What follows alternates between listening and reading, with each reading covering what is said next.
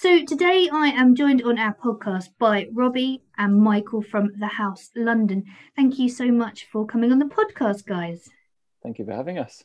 We've got new, fresh information from you guys, what you guys are doing at The House London, and how has it been for you? How has this year, well, last year, been for you?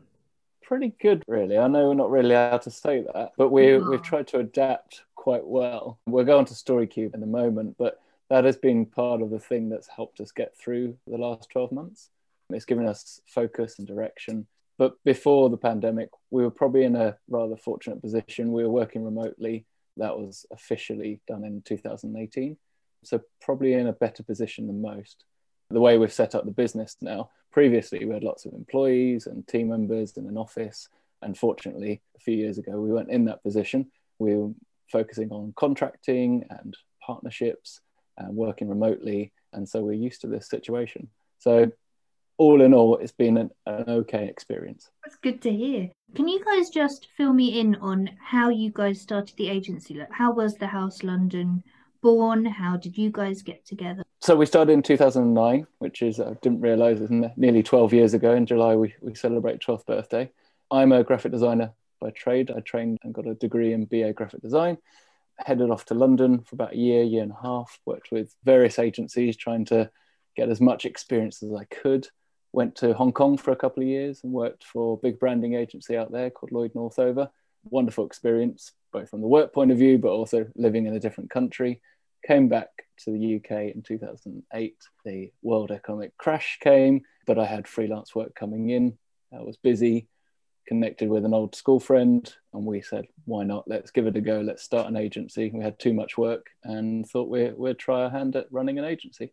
So in 2009, that started, that formed the house. And over the years, we worked on things like branding projects. That's the core of what we do. Quickly, in the first couple of years, it turned into animation projects as well. We, we got a gig with MTV, and suddenly that opened up a whole new service Um, and lo- had lots of website projects and the odd mobile app project as well coming out. But in the early days, I think it was about 2010, we were working quite a bit with a Thousand Heads, and that's where Robbie was as the creative director. So I'll hand over to him to tell you how we met. Well, that makes it sound like some kind of romantic exchange, and maybe it was. I don't know. Is it not? Oh, okay. Well, I, you know, eyes meet across a crowded networking room. Is that what happened? I was creative director of an agency called Thousand Heads and still around doing great things and working in the social digital space at the time, but word of mouth agency fundamentally. But I guess Michael and I kind of, yes, eyes met in a sense, working together on, on projects. But I guess the the real heart of where it comes together is fast forward about six or seven years, probably. It was a big leap. And we'd both kind of gone off in our, our own directions and ended up, I guess, rethinking to be honest some of the stuff that michael started talking about there in terms of going remote you know working in a slightly more flexible way structuring a business in a slightly different approach. And, and we put our heads together. I think we had a conversation in in a, some gardens in waterloo. I think that was that was probably where it all kicked off. Nice um, hopefully we'll get another one of those uh, coming up. And put our heads together kind of on the frustration i guess of trying to please clients, obviously, and, and, and, do good work for them, but also how you do that against increasing pressures, not only of time and of budget and things, but also technology changing, the way of working people want to change. And I guess both of us also starting to look at how the, call it the startup industry, whatever that really means, but of, of you know, people sort of starting to create businesses in different ways and starting to operate in different ways and, and how we could support them. So I guess we came to a, a conclusion that a lot of those challenges could be better resolved by starting to create, I guess, our own products and our own IP around branding, marketing, storytelling, those kind of questions, and then seeing if we could do something exciting with them. And that, as, as has already been slightly trailed, turned into what we call StoryCube, which is really all our focus is at the moment. Good stuff, guys. So, StoryCube, what is it?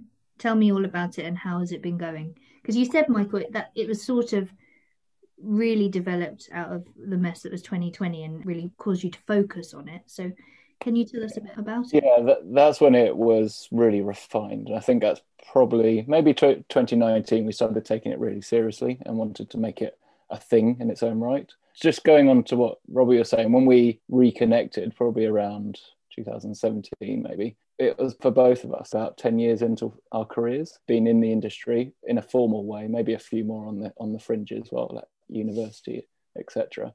But generally, from people I've talked to, the 10 year mark is whether you know it or not, is a mark where you feel like you're becoming a bit of an expert, or at least you want to start refining what you're doing and focusing on what you so that was a bit of a driver for us. Robbie was looking for a change in his career, and I was looking to change how the agency ran, to look at more of a productized approach and to create packages that could be replicated for more than just handful of clients, to communicate what we know, what we've learned, what we think is good about branding and storytelling and sales and marketing, and to take a lot of that information that we've learned over the years working with so many different types of companies and put it into a package that they could digest in their own way. So StoryCube itself, the start of it was three years ago at the British Library. We got an opportunity to put together a workshop for them on a monthly basis. It was focused pretty loosely around branding. We called it branding on a budget. And for the first six months, we kept delivering pretty much what was already out there stuff we knew, stuff that we wanted to share. We tried to pack so much information into three hours and never got through the slides. And we tended to use other people's frameworks. I mean, it was just very much a, a 101 things you should know without much structure, I think. And, and we got good feedback, but it wasn't great feedback. Exactly. So we, we kind of thought, you know, if we're going to give our time to this and energy to this and I guess solve some of these problems properly, you know, we should take our own medicine because we were talking a lot about, you know, what should businesses be doing? What should organizations be doing? How should they be approaching stuff? And actually often it's the, the cobbler's shoes or the old stuff, you know, how you actually fix your own things. And that is when we said, what if we broke this down into something that was a solution that people could really pick up in minutes and actually start applying to your organization? But at the heart of it, StoryCube is a framework. And it started with, I think, 12 elements to it.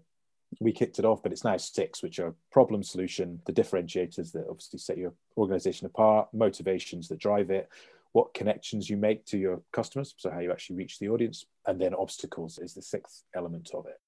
I was jokingly saying to Michael the other day that we could have called it Story Insect because it's only called Story Cube because it's got six sides. Insects have six legs, of course. But it also has an element, and this is where I go a bit creative director on it, in the sense that it's trying to get people to understand what are the building blocks of a successful organization. And from an agency point of view, you know, often you're having that conversation multiple times, starting from scratch. It's sometimes unclear if everyone's talking from the same point of view, has the same understanding and the same basic fundamental knowledge of what it takes to build an organization when you're trying to communicate it to customers so they care, right? And so they can see the value that's offered. And so that's, you know, what we tried to do and, and hone it down. But as Michael says, at that point, it was workshops, basically. That's all it was. And it was going out there and speaking to 20 people, 30 people. They bought tickets. It was all wonderful. But I guess 2020, yes, pandemic season was all about how do we turn that into a growth business, basically, mm-hmm. something that wouldn't require us in the long term to still be doing bigger branding projects and consultancy projects, which of course, you know, do still exist within the within the framework too. So, can I ask, is it purely for agencies, the people that will go through the StoryCube process and training? Is it purely agencies or is it open to any business owner? What we've decided to do um, after a lot of testing, because the British Library is open to anybody, um, mm-hmm. that could be students, could be marketing people that get it but want to, to train up, that could be solopreneurs, or we've had very established businesses as well. So, it's a real mixture, which is a challenge, but it, it was a really good place for us to learn. And every month we get feedback and even without the feedback, we'd always look to refine it and make it better. And then we realized probably about a year and a half in, we've got to start focusing a bit more. And that developed in 2020 into the online sprints, which are like these mini accelerator programs, two weeks, four webinars. And we did one in June, I think, mm. but we did it with a range of businesses. They're all met a certain criteria, growth businesses, being part of another network we're part of, the 10,000 small businesses for Goldman Sachs, but they were very different businesses. Now they all understand StoryCube, they all benefited from their own right, which is great. It is open to anybody, students all the way through to very established companies. But the sector specific nature of it really only worked for the sprints and it made it easier for us to focus our attention on helping them, showing them the right exercises and case studies, but also get the conversation going. So, more recently, in December, we had an EdTech focus sprint because a lot of our background for the last five years is working with EdTech companies. Um, and so we could be the experts in the room, but also attract the right audience. And that worked really well. They talked about their problems, and then four other people in the, in the group said, I completely understand that problem. A couple of them were, were on the, the side of, and this is what I did, this is the solution. The other couple were thinking, can I listen in? I really want to solve this. And then when we come to agencies, we did another one with the agency network in February, and that came about because of demand.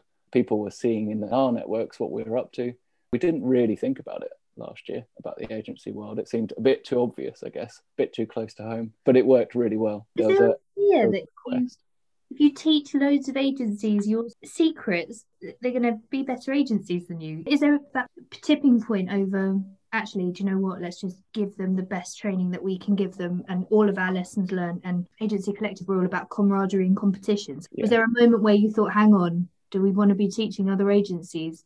I think in 2009, that would have been a big concern because the ambitions there were how many offices, how many global clients can we get, um, Mhm. how wide can we spread, and and to be like the traditional agency model.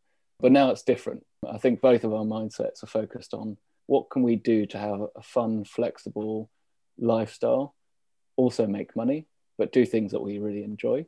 And the product package approach changes our mindset from the agency service approach. So it's at the back of our mind, maybe, that, oh, we're giving too much away. But at the same time, we constantly think we've got to give this stuff away because that's step one. Actually, implementing it is really hard. And we're not really in competition with other agencies. Mhm. Um, and that's something that Agency Collective taught me a few years ago. I think I've been a member for five years now. And at first, I was apprehensive because it was like, oh, these can't be partners. These are competitors. But realized quickly that that's not the case. It's much easier, much better to have lots of open conversations and, and chat with other agencies because they can help you and support you informally and then maybe become partners as well. I think that's the, the constant challenge. As Michael says, you know, we work with a whole range of different businesses. One of the things that constantly we find ourselves saying to people who are really reticent to share some of the detail about what they're doing. So they'll be asking for advice. We do some quite open sessions. As Michael says, we do some of the more formalized sprints and the entry price for those different things differs. But wherever it is, people say, Oh, I'm struggling with this problem and so on and so forth. And you say, Okay, can you tell me a bit more detail about the context of that, what you do, and so on? They say, No, because you know I'm not quite there yet, and I'm worried that people steal things and X, Y, Z. And you just go, yeah, no one is going to steal it because it's hard. It's really, really hard. And fine that you think you believe I've got some factory in the basement and I can press a button and I'm just going to create whatever product it is you think you have. But the reality is that the success, or at least the moment really, I think, where we looked up and went, hold on, there's something in this and we should pursue it, was realizing that the fundamentals, the details, the core stuff, stuff that goes in a book, stuff that mm-hmm. goes in a lecture, there's a lot of it, right? It's all out there. Yes, we believe that StoryCube structures things in a way that makes it easier for people to mm-hmm. understand and to grapple with, but actually, how you deliver that to people, how you take them through that process, how you provide them stepping stones, I think, to go beyond that. So it's not just saying, you know, buy onto this course or come to this event or whatever. There's actually structure to say, well, obviously, if you want us to take you on a journey through that ends up with some deep consultancy or being a partner or coaching, and that's where I think people kind of can go, okay, great. Yeah, of course, I can create very valuable, brilliant webinar. And we invite those people to come and do partnerships with us and talk on our sessions and, hey, get in mm-hmm. touch. You know, absolutely do. But actually, the step where you make a decision to say, am I going to wake up tomorrow and take a brief and work through that process in the way that we've done for many years and we decided maybe didn't work for us in quite the same way right now? Or are we going to approach this in building a package and building a product really more than a service? It's just a different mindset. I think there's both are needed, both are hugely valuable, and there's customers out there for them. So yeah, we actually find that the more we give away, the more opportunities there are. We're in a flexible situation that we don't have to work on every project, every brief that comes through the door. So we'd like to pick and choose, but reaching those organizations with the interesting projects that could fit for us isn't always easy. So having something like StoryCube is actually a really good lead generator. Opens up so many doors. We talk about potential partnerships with organizations we've probably talked to or for years in the background and never really quite cracked the nut. But now we've got StoryCube, much easier. It's here is StoryCube. We do courses, we do webinars, we do sprints. It's a framework for entrepreneurs. It's about storytelling, it's about branding, it's about sales, it's about strategy. Do you want it? And then most of the time, I'd say probably 80 or 90%, there's a yes, let's find out more. There's no real pushback. It doesn't always work out to be a direct sale or happen because of other organizational issues on their side normally. but the door is generally opened. It's either an okay or a okay, let's do this later, which is completely different from the discussion if I had it for the house as an agency really clever idea. Can I just ask you, how does it work in terms of an agency owner providing a service to your clients versus an agency now providing a product? Was that a conscious decision and a road that you wanted to go down, or was it just born organically in the way that you've described?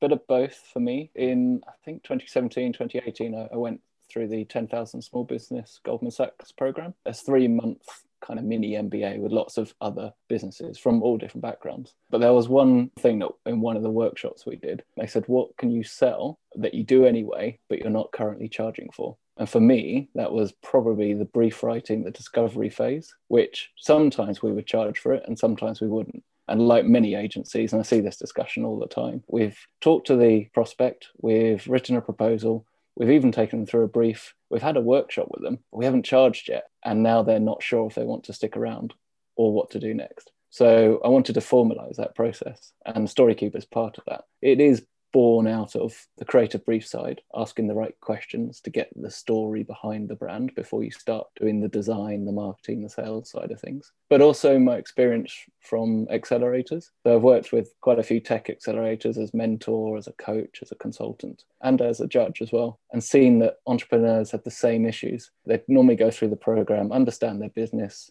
their value proposition, how to get their team on board, and then ultimately pitch. Most of the time, it was pitching for investment, but it might be pitching for partnerships and customers. But always, the framework that they delivered was very similar. And some did that really well, and some didn't.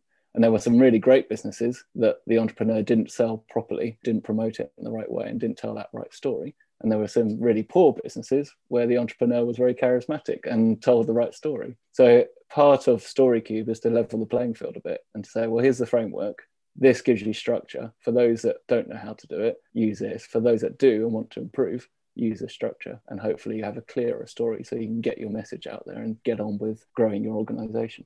That's so interesting.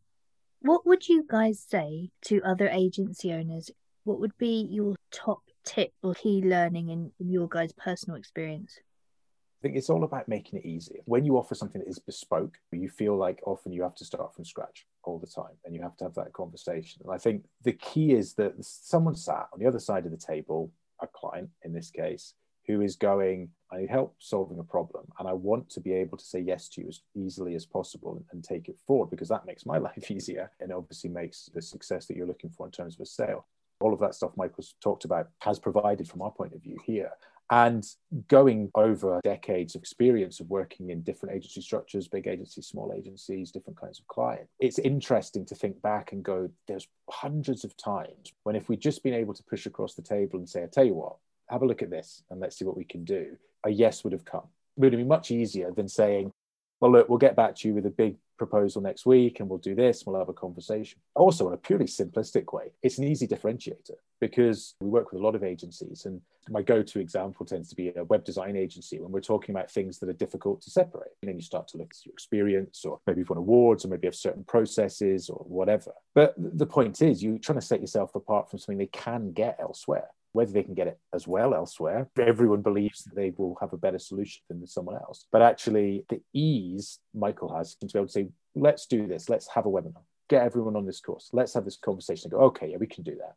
Yeah, let's do that. Let's do that next week. That'll be fun. And that has ended up in the kind of projects that normally would have taken but put a proposal together and we'll have some conversations and it would have been weeks and weeks of, of, hard work as we all know gets you know unpaid for and lost into the bag. But if it's not working then it's easy for people to back out and there's not a lot of wasted time. And if it is working you can choose where the exit ramps are. We get to now give work to other kinds of businesses and agencies and that stretches beyond to other professional services like legal and accountancy firms and things like that. Because people are coming to us going oh, okay i understand this stuff and there's a trust element and so on. And we're like look we're not doing seo we're not doing legal stuff obviously. But actually even design and copywriting and things that we might normally take on as our specialities we're like oh, you know i'm a bit busy for that or you know it's my kid's birthday and i don't want to kind of not give it due attention. Who wants it? When we first started going down the workshop route three years ago we were focused on is this fun? Is this interesting? Is this pushing us to do more and understand what we deliver more, that's great. Tick the boxes.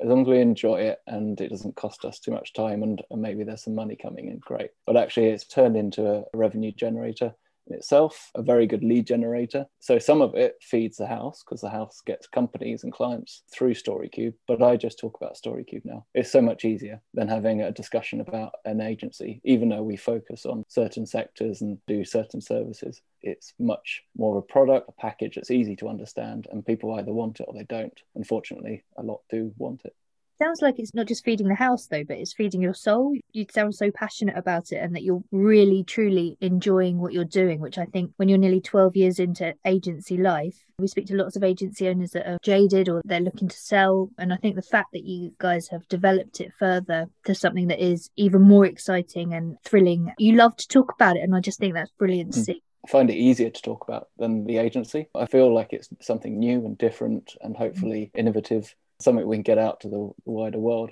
In the old cliche that you get as much when you teach, when you coach, as the person you're talking to does. And I think the structure that we've chosen to pursue allows for much more of that instead of having to deliver a project which just has a timeline and then you've got deliverables and then all of the usual stuff actually our conversations are tell us more about what you do and we'll see how we can draw in other experiences other people and so on to work on that. And we just learn so much from having those conversations and moving our brains around that then of course we put back into our own process because of course as much as we have these conversations there's so many bits we're like the duck below the surface frantically trying to keep everything going like who are we talking to next? What are we doing next? Where's it all going? Of course it's like that but actually the bit on top that can glide smoothly across the water is go, well, let's just start here. Let's talk about the problem you've got, the solution, differentiators, motivations, obstacles, and connections. And because we talk about that so much, you internalize it so easily and you start to scratch quite deep into those conversations. Whereas previously, it may have been, oh, what do you need to do? You need to get more customers. Okay, well, let's try this. We can do an event or we can do an animation or whatever. And you do it and it's good and it's fine. But these conversations allow us access to a place that maybe wasn't part of the conversations clients were even willing to have.